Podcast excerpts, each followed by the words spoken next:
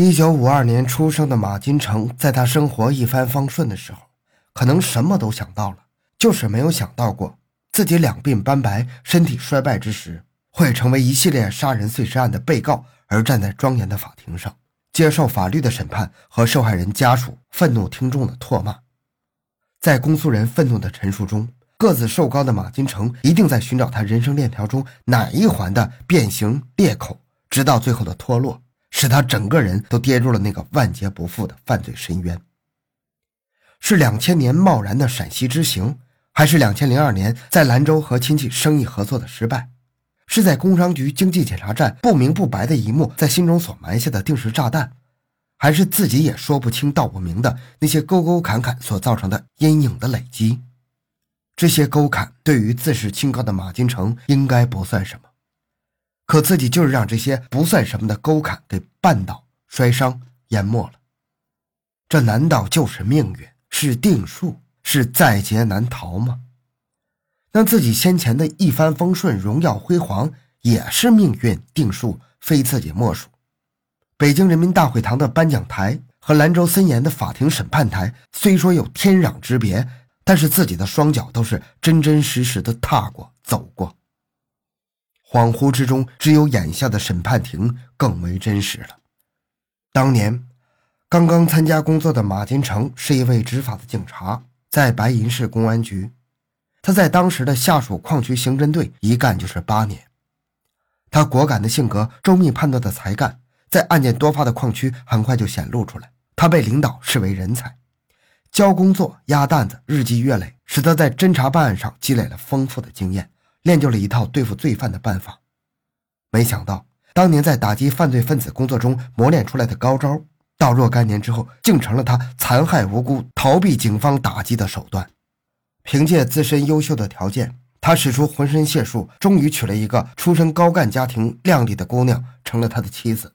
也正如他预料的那样，妻子的家庭背景发挥了很大的作用，他的事业一步步走向了人生的灿烂之路。一九八二年。以专业特殊人才，他从白银的山沟沟里调入了组建时间不长的兰州市工商系统的经济检查站，实现了他走出闭塞的小村落，踏向繁华都市的梦想。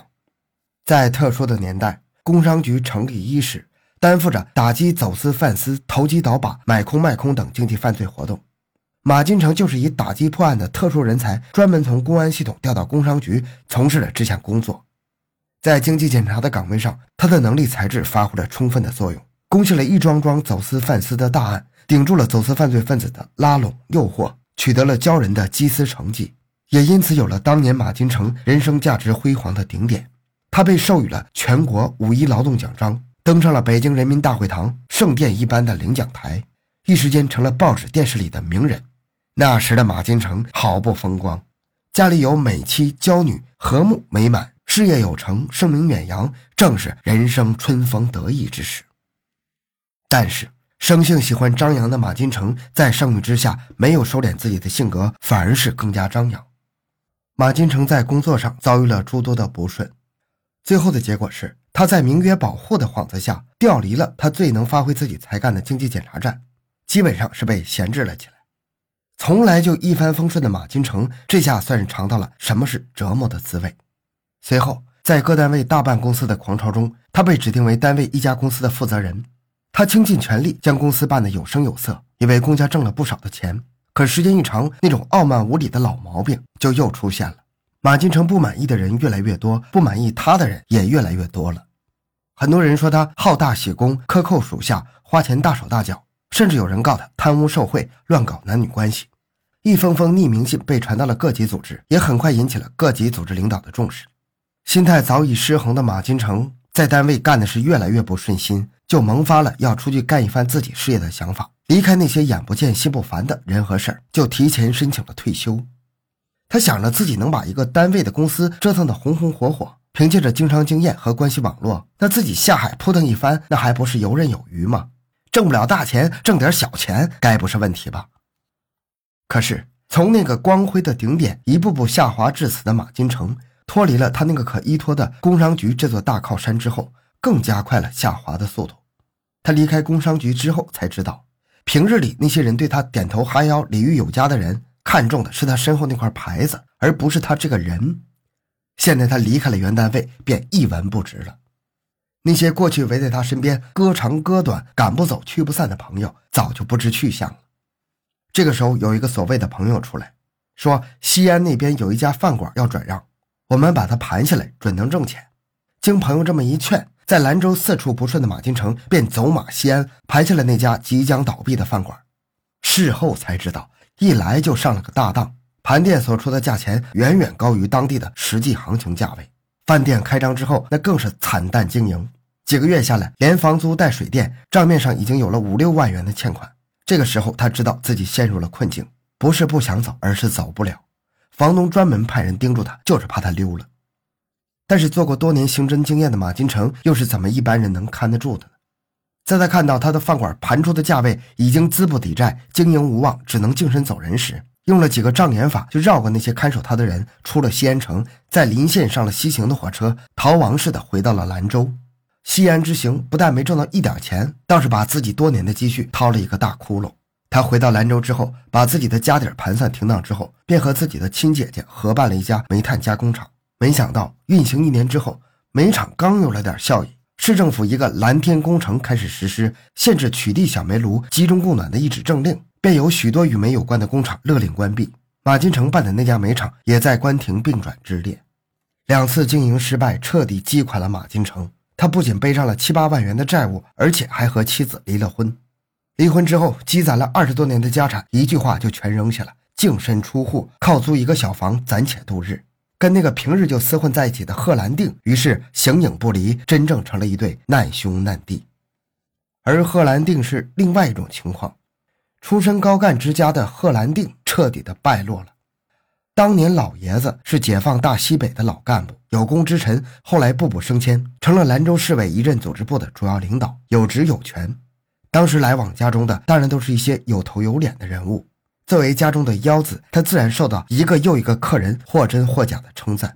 他就是从小在这样一个优越的环境中长大的。但是老爷子作风十分正派，没有用权力为自己孩子谋上一点福利。贺兰定跟普通的市民孩子一样，高中毕业招工进了工厂，在那个工厂一干多年，直到倒闭破产发不出工资。青年壮年直到老年，一辈子的大好时光都贡献给了那个工厂。但是贺兰定是个非常大气的人。个人的经济状况一度还十分不错，依靠在铁路上的熟人，抓住了市场经济刚刚开放搞活的淘金良机。他倒腾服装、香烟、海鲜、花草，每年都有不薄的收入。在完成了资本的原始积累之后，他便开始将手中的钱投向了电子市场，运作还属正常。但是后来他也破败了。两千零二年底、两千零三年初春的那场震撼全球、殃及全国的非典，为世人带来灾难的时候。但是在有的人眼里，却成了一个难得的商机。贺兰丁就想着，如果能开发一种治疗，哪怕是遏制住、预防非典病毒的灵丹妙药，那钱就像江河之水滚滚而来呀。于是他就大发非典之财的梦想。结果钱没挣上一分，投进去的四百万资产颗粒无收，全都打了水漂。五十多岁的贺兰定在这个时候就觉得，此时的自己就如同一个落水待毙之人。顺水漂流已经由不得他自己了，生活状况一落千丈。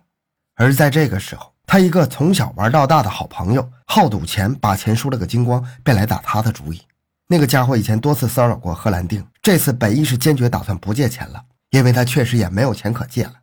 没想到他这个朋友这次却来个更狠的要求：把你的房子的产权证借我用一下，赢了我哥俩对半分，输了我用我的性命担保。就是死也得给你抢回来，结果可想而知，房子也输掉了。他觉得无颜面对自己的老伴儿，就用了一个塑料袋拎了几件换洗的衣服，净身出了门。两个难兄难弟的老家伙就这样整天长吁短叹，喝酒度日，看着肮脏狭小的木屋，四目相对，苦笑摇头叹息呀。于是他们就在爆竹声声之中的大年之夜。这老哥俩在酒精的刺激下，一人怀里藏着一块砖头，走到风雪飘摇的大街上，转悠着寻找一个可下手的目标。于是就出现了开头的那一幕：兰州市中级人民法院对这对魔鬼搭档二审判决，公开宣判二人死刑。好，这个案件讲完了。小东的个人微信号六五七六二六六，感谢您的收听，咱们下期再见。